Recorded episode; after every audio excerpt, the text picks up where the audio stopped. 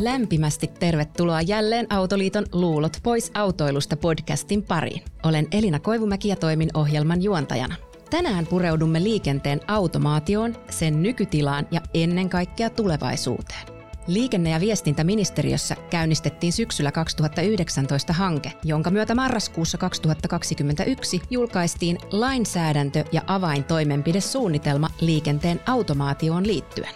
Suunnitelman tiivistelmässä todetaan liikenteen automaation kehittyvän parhaillaan kaikissa liikennemuodoissa ja että se on olennainen osa tulevaisuuden toimivaa liikennejärjestelmää. Liikenteen automaation avulla voidaan saavuttaa monia yhteiskunnallisia hyötyjä, kuten parantunutta liikenneturvallisuutta, vähentyneitä päästöjä sekä parempia palveluita. Positiivinen kehitys ei kuitenkaan ministeriön mukaan tapahdu itsestään, vaan se vaatii tuekseen hyvän tilannekuvan kehityksestä, toimijoiden välistä tiivistä keskustelua ja yhteistyötä sekä määrätietoisia toimenpiteitä. Tätä ministeriön perään kuuluttamaa hyvää tilannekuvaa pääsemme nyt tutkimaan asiantuntijavieraideni kanssa tässä jaksossamme.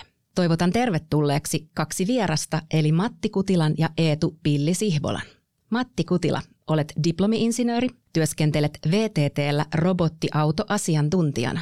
Olet ollut VTTllä yli 20 vuotta ja tutkimuskohteisiisi ovat sisältyneet muun muassa kameranäköteknologia, teollisuussovellukset, kuljettajan tukijärjestelmät, autojen vuorovaikutteisuus sekä anturointi.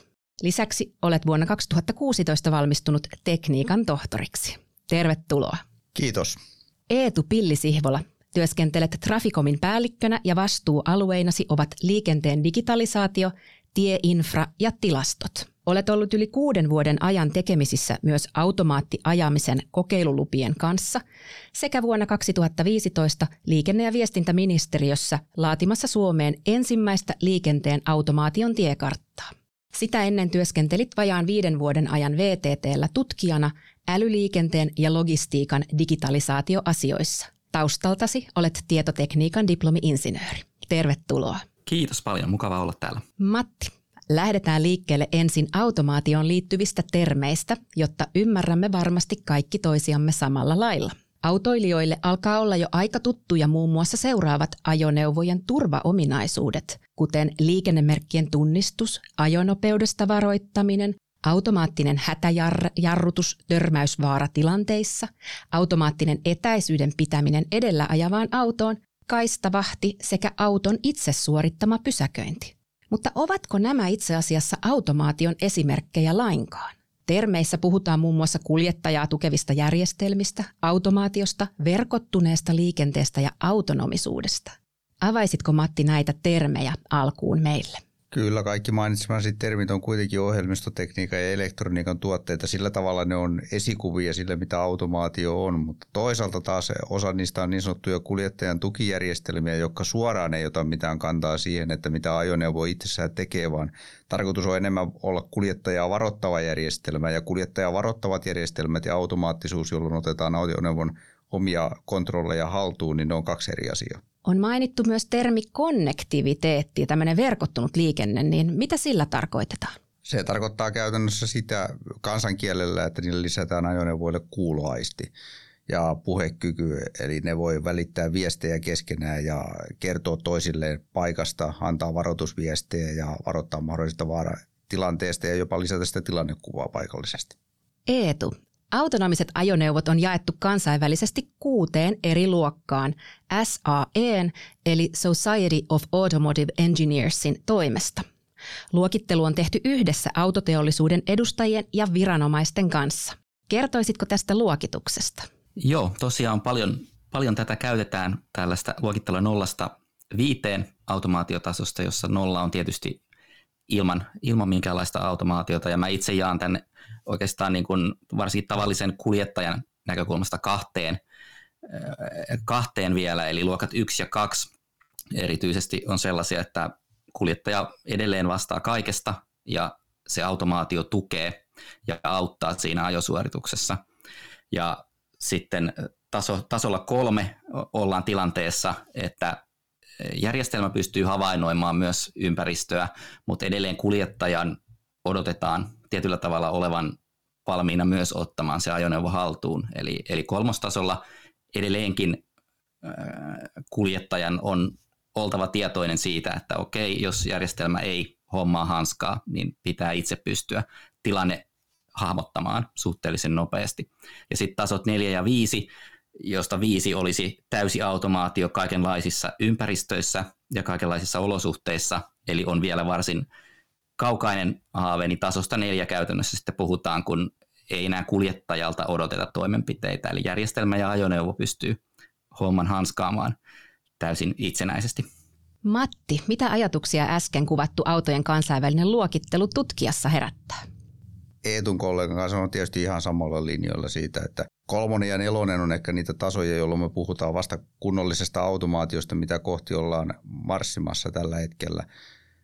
Jos niitä pelkästään kattelee ja tuijotetaan noita erilaisia automaatiotasoja ilman, että otetaan huomioon erilaisia ympäristöolosuhteita. Puhutaan paljon niin sanotusta ODD-maailmasta, eli ympäristöolosuhteissa, joihin ajoneuvo on suunniteltu, niin se on erityisen merkityksen tasolla kolme ja neljä, jossa voidaan, siis joku niistä toimii tietysti hyvissä keliolosuhteissa.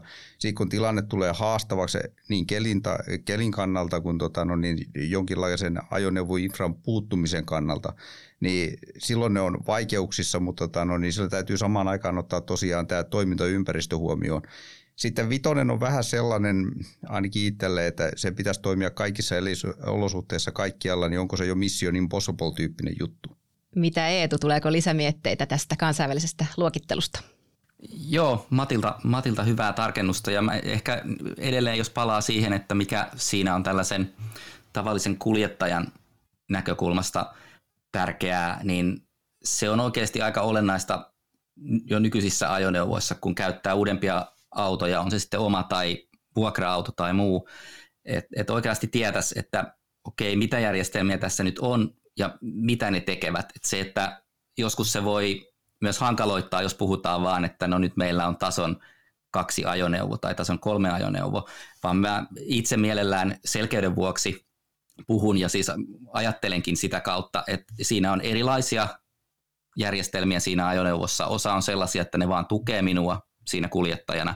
Sitten mennään sitä kohti, että siellä alkaa tulla järjestelmiä, jotka vaikkapa moottoritiellä pystyy sen homman hoitamaan. Mutta et se, että se yksi järjestelmä pystyy sitä hoitamaan moottoritiellä, ei tarkoita vielä, että se koko matka hoituu sillä automaatiolla. Tämä on ehkä sellainen, mitä nyt kaikki joudumme tässä sisäistämään, että siellä on, on niin kuin eri tasoilla toimivia järjestelmiä meitä auttamassa. Ennen kuin lähdemme pureutumaan automaation eri ajoneuvoluokissa ja toiminnoissa, kertoisitko Eetu yleisesti millaisia testejä ja pilotteja maailmalla on jo käynnissä?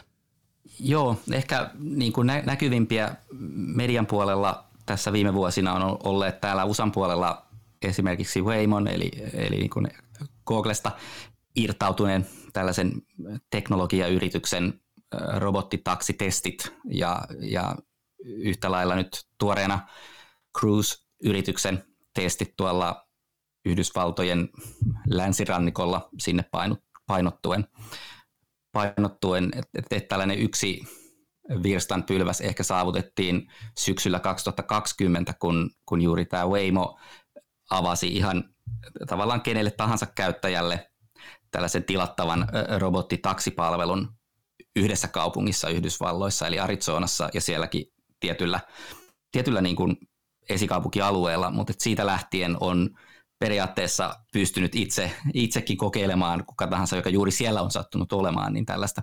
robottitaksipalvelua. Onko kumpikaan teistä muuten päässyt vielä koskaan tämmöisen robottiauton kyytiin? On tullut käytyä sekä vieraiden että omien. Joo, Matilla, Matilla on lähellä, lähellä niin kuin lähimmät kulkupelit, niin se on hyvä, mutta kyllä itsekin on näitä erilaisia niin kuin kokeilut eri, eri yhteyksissä, että se on, se on ihan mukava kokemus, että aina kun on mahdollisuus tutustua, tutustua niin kyllä, kyllä rohkaisen kokeilemaan, että se vähän avaa sitä omaa ajattelua, että, että onko se nyt sitten niin, eh, niin kuin iso kynnys siinä, siinä niin kuin mennä, mennä ohjelmiston ohjattavaksi ajoneuvoon.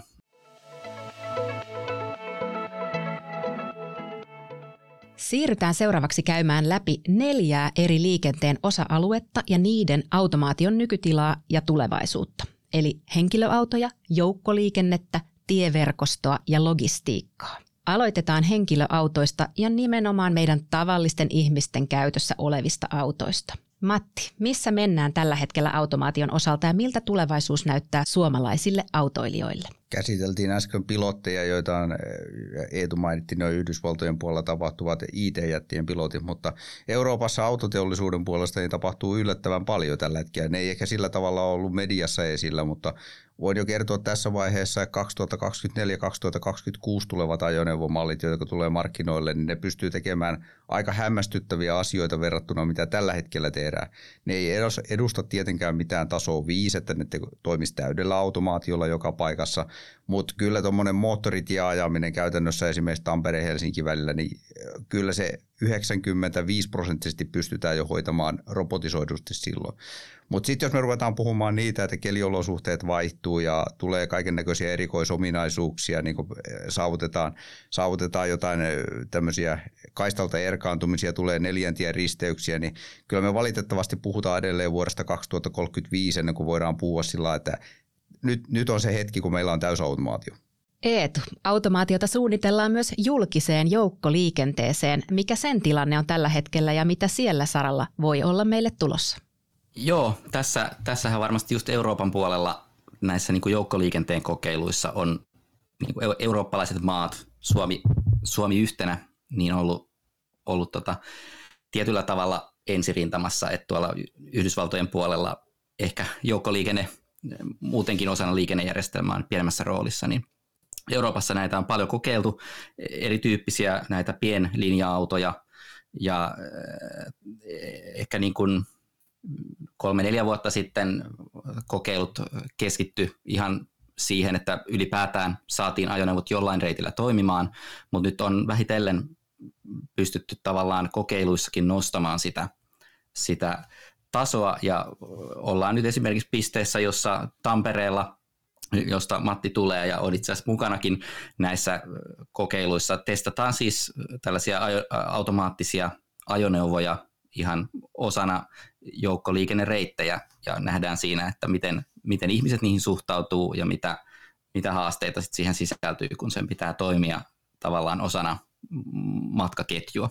Luulot pois autoilusta podcastista olemme aiemmin käsitelleet Suomen tieverkostoa, sen kuntoa ja korjausvelkaa. Matti, miten automaatiota hyödynnetään tieverkostossa mahdollisesti jo nyt ja mitä tulevaisuudessa voi olla tulossa lisää? No kauan aikaa on puhuttu siitä, että ajoneuvot voi lähteä keräämään dataa samaan aikaan, kun ne ajaa ja toimimaan tämmöisiä vähän niin kuin liikkuvina, liikkuvina anturijuttuina. Ja silloin tietysti kun puhutaan automaattiautoissa, niin niissä erilaisia antureita ja toiminnallisuuksia, jotka mittaa erilaisia asioita, niin tulee vaan paljon enemmän. Tällä hetkelläkin jo esimerkiksi Teslahan mittailee ja lähettelee palvelimelleen monenlaisia erilaista dataa ja sitä voitaisiin niin käyttää tien, tien kunnon – tarkastelemiseen, mutta ehkä se, niin se isompi muutos kuitenkin automaation kannalta niin tulee niin sanottuun digitaaliseen infraan kuin fyysiseen infraan. Totta kai fyysisen infrankin täytyy olla kunnossa, että siellä on asfalttitiet ja kaistamerkinnät näkyvissä ja niin poispäin, mutta tota, no, niin ehkä se digitaalinen infra ja tavallaan niin digitaalinen ymmärrys koko ajan sitä ajoympäristöstä ja minkälaiset olosuhteet ja mitä se mahdollistaa, niin se on se isompi, isompi vallankumous, joka tässä on odottavissa. Tuossa kun ajelin pari viikkoa sitten Turusta Espooseen, oli poikkeuksellisen huono tämmöinen takatalven sää ja Turun moottoritien ne digitaaliset nopeusnäytöt näyttivät 60 kilometriä tunnissa koko matkan, kun normaalisti on tietysti talvella se satanen, niin siinä tuli ajaessa pohdittua, kun tätä, tätä jaksoa valmistelin, että onko siellä jossakin joku ihminen, joka manuaalisesti kuitenkin yhä säätää niitä, niitä nopeusnäyttöjä, kun sääolosuhteet vaihtelee. Eli Eetu, miten se siellä niin kuin viranomaisen ja Fintrafikin toiminnassa, niin tällä hetkellä hoituu tuo, tuo muutokset äkillisessä säätilanteessa. Joo, tosiaan nämä tästä muuttuvat opasteet ja muuttuvat nopeusrajoitukset, joita on sieltä 90-luvulta asti ollut, ollut käytössä ja on, on tällä hetkellä Fintrafikin, Fintrafikin hoidossa, niin siellähän on eri tiejaksoilla niin eri tavalla hyödynnetään olosuhdetietoa ja, ja sitä niin kuin keli- ja säätietoa. Eli, eli siellä on tietynlaisia automaattisia ohjausehtoja, joiden mukaan voidaan niin kuin ennalta rakentaa tietynlaisten olosuhteiden yhdistelmä, jolloin vaikka nopeus tippuu sataseen tai 80 tai jopa 60.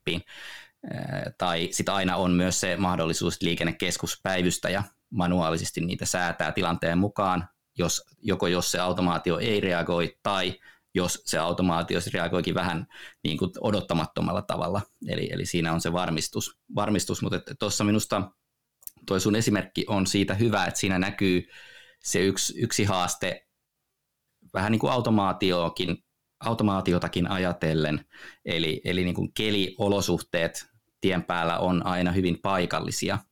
Eli sit, niin kuin vaikka nykytilanteessa nämä muuttuvat opasteet, niin nehän käyttävät kyllä kelitietoa ja aika ajantasastakin, mutta siellä on aina muutamia säähavainto, kelihavaintoasemia vaikkapa pitkällä tienpätkällä, joihin ne nojaa. Ja sitten siellä voi matkan varrella olla hyvinkin kohtia, jossa keli vaikka on hyvin huono, mutta sitten valtaosin se olisikin oikein hyvä, niin miten tavallaan äh, ratkaistaan tämä, että olisi aina se just siihen paikkaan, missä vaikka ajoneuvo liikkuu, niin jollain tavalla tarkka ja ajantasainen tieto siitä vallitsevasta olosuhteesta.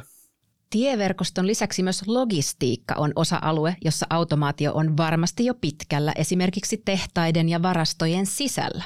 Eetu, miltä näyttää logistiikka liikenteen automaatio tällä hetkellä ja tulevaisuudessa? Logistiikassahan on paljon ollut mediassakin esillä esimerkiksi tämä erilaiset drone-kokeilut ja kuljetukset, jossa, jossa on, on, on tosiaan drone-aluksilla kuljetettu vaikkapa saaristoon jotain lääkkeitä tai, tai tota ensiaputarvikkeita, jos niitä siellä ei ole.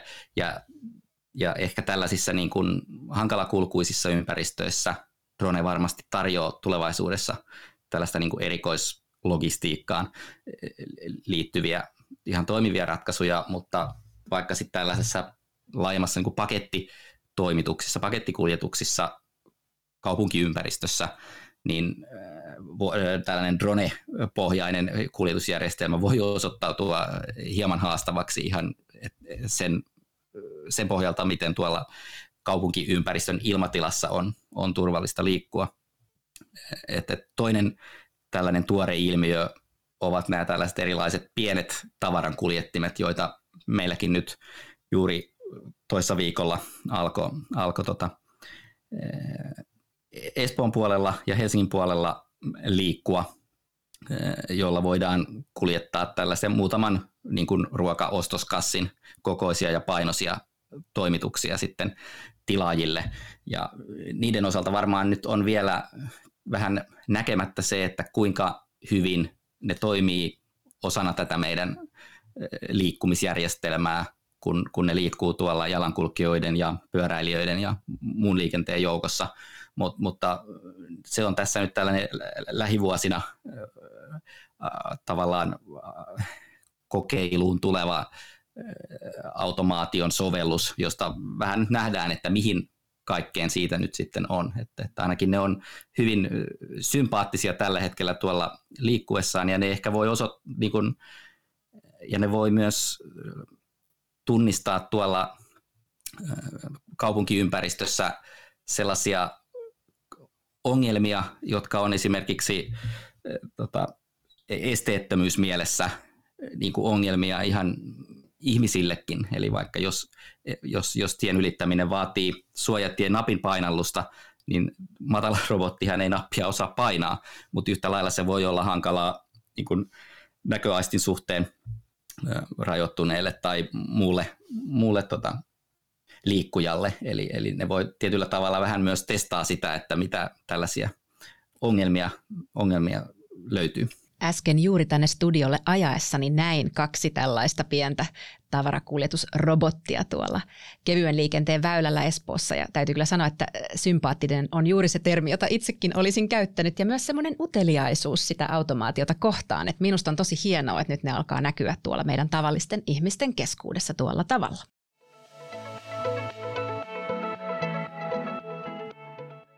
Matti, automaatio voi lisääntyä myös ajoneuvon käytön seurannassa, kuten vakuutus- ja veromaksujen maksamisesta vain todellisilta ajopäiviltä ja ruuhkamaksuissa.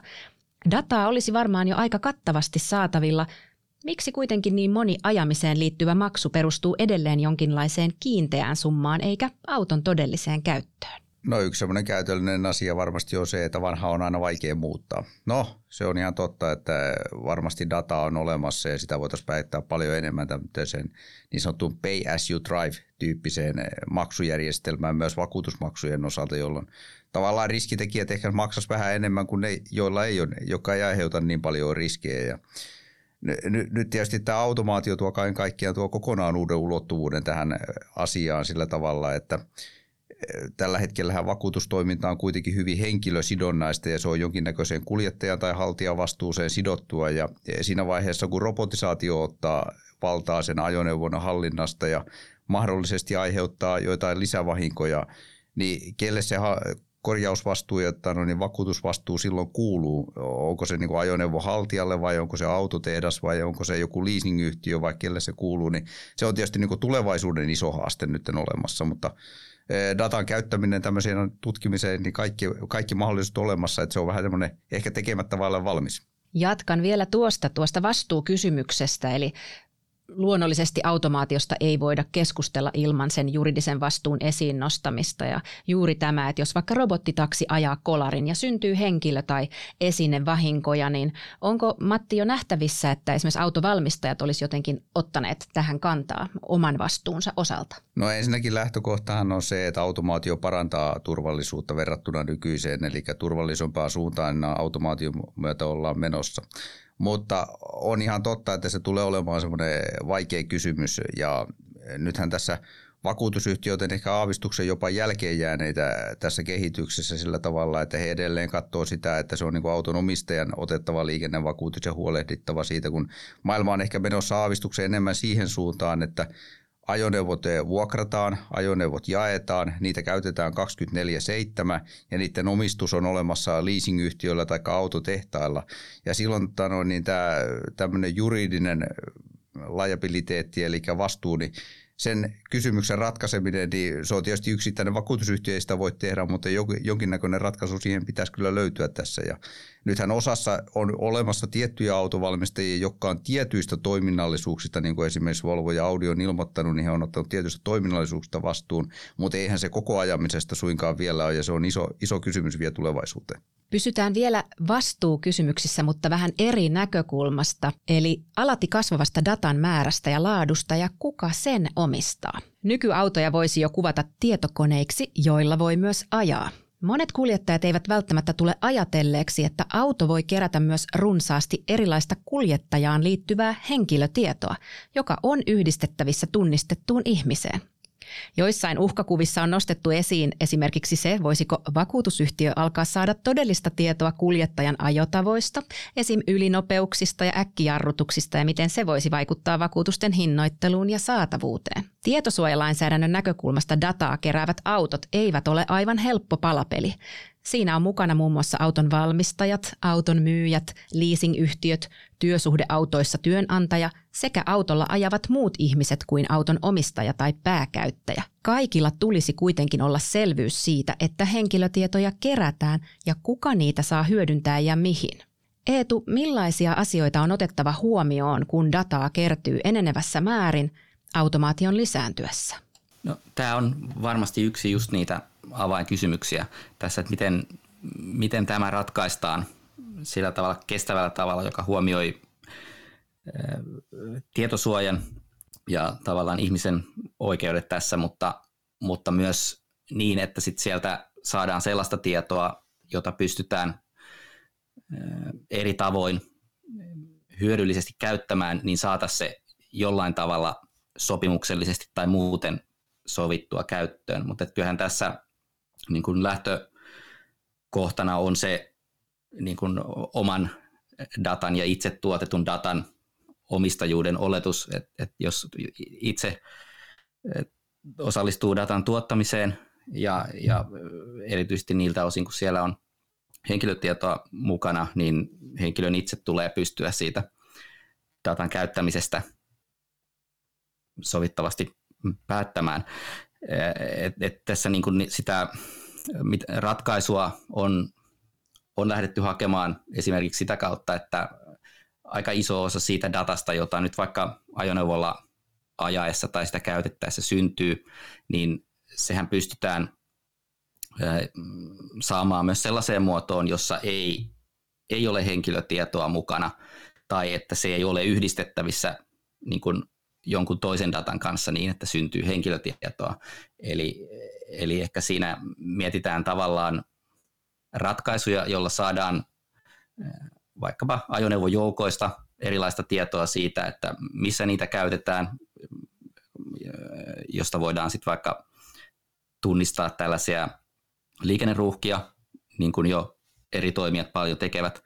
Ja ehkä sitten myös tämä Matin jo aiemmin mainitsema niin kuin olosuhdetiedon hyödyntäminen tai tieto vaikkapa infran tien kuopista tai muista tällaisista, jota on tunnistettavissa, kun auto vaikka tietyllä tavalla siellä joku anturi värähtää, niin syntyy tieto, että no tässä on joku kuoppa tai vastaava. Niin tämän tyyppistä tietoa, jota voidaan jakaa niin, että ilman, että se on yhdistettävissä sen tiedon tuottaneeseen henkilöön, niin että et saataisiin ensivaiheessa nämä tiedot käyttöön ja pidemmällä aikavälillä sitten saadaan sellaiset sopimukset näiden mainitsemis eri toimijoiden kesken lainsäädännöllisesti tai muuten mm, synnytettyä, jolloin, jolloin se asia siitä datan omistajuudesta on, on selkeä, mutta tämä on juurikin asia, joka on EU-tasolla sääntelykehittämisessä tällä hetkellä pöydällä ja siihen liittyy paljon, paljon vielä myös ratkaistavia asioita. Tietosuojaan erikoistuneena juristina en malta olla vinkkaamatta myös kuulijoillemme, että voisi olla ihan paikallaan tarkastaa sieltä oman uuden auton järjestelmistä tästä, tästä henkilötietojen käsittelystä, kun se useasti sitten siinä auton vastaanottotilanteessa vain ikään kuin vilahtaa siinä ruudulla ja sitten klikataan, että hyväksyy ja ei ajatella sen enempää, että mitäs itse asiassa hyväksyy, niin joskus voisi olla hyvä vaikka autopesussa istuessa kurkata sinne, että mitä siellä lukikaan siitä tiedon keruusta. Ja mainitsit äh, nuo toimijat Eetu äsken, niin vielä jatkan siitä, että minkälaisia näkemyksiä sinulla ja teillä Matin kanssa on siitä, että kenen vastuulla tämä datan kerääminen automaation lisääntyessä olisi parasta olla, julkisten toimijoiden vai yksityisten toimijoiden? Millaisia yksityisiä toimijoita on jo olemassa, jotka niin kuin keräävät tätä tietoa ja tarjoavat sitten kaikkien saataville?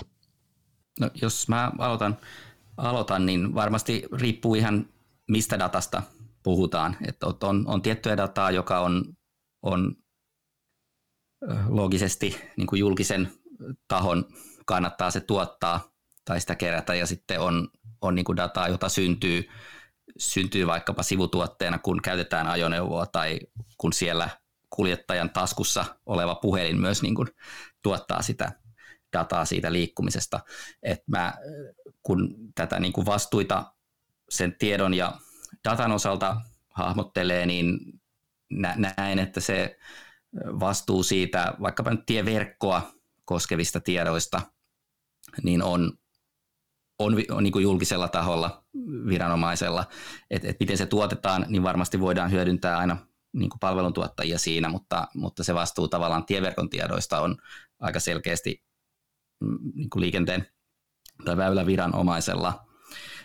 Ja yhtä lailla sitten vähän voi maasta riippuen ratkaisut olla erilaisia, mutta tämä niin kuin liikennetiedon tuottaminen, niin siinähän on eri maissa erilaisia malleja, että jossain mennään julkisvetoisesti ja toisaalla sitten luotetaan enemmän kaupallisten tuottajien tuottamaan tietoon ja sen, että siihen, että se tarjotaan esimerkiksi suoraan sitten kännykän navigaattorin kautta, mutta tässäkin näkisin, että niiltä osin kuin julkinen puoli tuottaa liikennetietoa, niin siinä kannattaa arvioida, että miten parhaiten hyödyntää kaikkea tarjolla olevaa myös niin kuin yritysten tuottamaa tietoa osana, osana sitä palettia. Eri toimijoihin liittyy myös seuraava kysymykseni Matille, eli miten eri osapuolten yhteistyö käytännössä mielestäsi toimii tällä hetkellä liikenteen automaation osalta, eli esimerkiksi autoteollisuuden, tutkijoiden ja viranomaisten sekä lainsäätäjien yhteistyö? Ka- kaikki voisi aina paremminkin toimia, mutta tota, niin kaiken kaikkiaan yllättävän hyvin tällä hetkellä. Mun mielestä niin eurooppalaiset tutkimusohjelmat ja sen tyyppiset asiat, niin se on paljon lähentänyt erilaisia niin viranomaistahoja, yksityistä sektoria kuin julkisia tutkimuslaitoksia ja toimijoita eh, yhteisen päämäärän saavuttamiseksi. Ja kaikilla on tietysti pikkusen erilainen kulma siinä asiassa, että jos ajatellaan niin autoteollisuutta, niin totta kai he haluaa kehittää ajoneuvoja, joilla he voivat no, niin tehdä tehdä tuottoa myös tulevaisuudessa. Tutkimuslaitokset haluaa tietysti tota, no, niin ehkä niin tutkia, millä tavalla liikenteen murros voi tukea tämmöistä kehitystä siten, että ihmisten liikkuvuus on, liikkuvuus on helpompaa ja, ja, ja sujuvampaa tulevaisuudessa ja myös ympäristöystävällisempää. Ja julkisella sektorilla on tietyllä tavalla ainakin valvova rooli on olemassa ja tämmöinen ehkä jonka, jollain tavalla tämmöinen potkiva rooli, että asioita menee oikeaan suuntaan, että asettaa tiettyjä rajaehtoja, niin kyllä toi itse asiassa kaiken kaikkiaan tällä hetkellä toimii kohtuu hyvin jopa. Vuorovaikutus on hyvä. Voimmeko me täällä Suomessa muuten paikallisesti jotenkin vaikuttaa näihin asioihin vai onko tämmöinen automaatio jo sen, sen tason asia, että se menee aina jossain korkeammalla kuin yhden maan sisällä?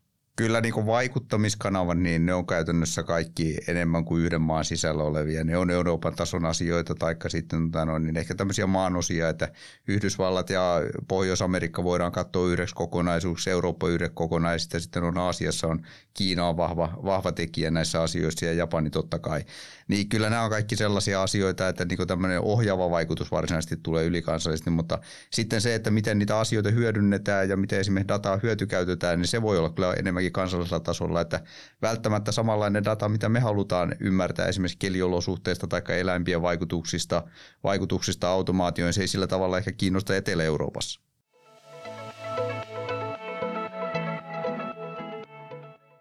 Luulot pois autoilusta podcastissa meillä on tapana antaa vieraillemme aina viimeiseksi käteen kuvitteellinen taikasauva. Eetu, jos mitään rahallisia tai sääntelyllisiä rajoitteita ei olisi ja saisit hetkeksi taikasauvan käteesi, mitä sinä muuttaisit liikenteen automaatioon liittyen? Tämä on kieltämättä, kieltämättä niin kuin äh, haastava kysymys ja, ja ehkä siinäkin mielessä, että kun näen, että liikenteen automaatio sinänsä ei ole tavoite itsessään, vaan sehän on, on meille niin kuin konsti, työkalu, joka auttaa, auttaa niin kuin saavuttamaan turvallisempaa ja toivottavasti kestävämpää liikkumista, niin, niin, niin asettaa pohdinnalle oman, omat tota rajansa. Mutta kyllä mulla tässä itse asiassa, jos lähtee sen rajoitteen kautta, että jos, jos ei, ei olisi rahallisia rajoitteita tai muitakaan, muitakaan, niin kyllä mä varmaan uusisin ensivaiheessa koko Suomen ajoneuvokannan ja tietenkin koko maailman ajoneuvokannan, jos, jos oikein hyvä sauva on käytössä, koska, koska kyllä fakta on kuitenkin niin, että mitä uudempi ajoneuvo, niin sitä turvallisempi ja ympäristöystävällisempi se on ja pyrkimys myös on, että ne on jatkossa eh, helpompia kuljettajan näkökulmasta käyttää. Eli kyllä mä, mä lähtisin täältä autokanta uusiksi sauvan heilautuksen. Matti, millaisen heilautuksen sinä tekisit? No jos nyt otetaan jotain ihan imaginääristä, niin tietysti jonkinnäköinen unelma voisi olla tämmöiset Tesla-tunnelin tyyppiset, joita Yhdysvalloissakin on olemassa, että rakentaisin tunneleita eri kasvukeskusten välillä Tampereelta Turkuun, Turusta ja Helsinkiin ja Helsingistä, Helsingistä Tampereelle ja siitä edelleen Tallinnaan, jossa automaattiajoneuvo voisi ihmisiä siirtää siitä tota noin, niin 200 kilometriä tunnissa paikasta toiseen. No, mutta jos ollaan vähän realistisempia, niin, tota noin, niin ehkä mä kuitenkin haluaisin vain niin pelkästään nostaa tätä automaatiokehityksen kellotaajuutta siten, että jos tällä hetkellä puhuu siitä, että se taso 5 automaatio voisi toteutua 2035, niin mä voisin nostaa se siten, että päästäisiin vuoteen 2027, jolloin pääsi sittenkin nauttimaan sitä vähän nopeammin. Näiden visioiden myötä on tullut aika päättää Autoliiton Luulot pois autoilusta jaksomme, jossa pureuduimme liikenteen lisääntyvään automaation ja sen tuomiin hyötyihin sekä mahdollisiin uhkiin. Lämmin kiitos jakson vieraille Matti Kutilalle sekä Eetu Pilli Sihvolalle sekä teille hyvät kuuntelijamme. Toivon, että keskustelumme herätti kiinnostusta tutustua automaatioteemaan lisää, tarkistaa oman auton jo käytössä tai saatavilla olevat automaatioteknologiat sekä pohtimaan uutta autoa valitessa, millaisesta automaatiosta olisi juuri sinulle hyötyä liikenteessä. Päätän äänityksen studiollamme tähän ja toivotan kuulijoillemme hyviä sekä manuaalisia että automatisoituja ajokilometrejä. Tervetuloa kuuntelemaan myös muita Autoliiton podcast-sarjan jaksoja. Kuulemiin!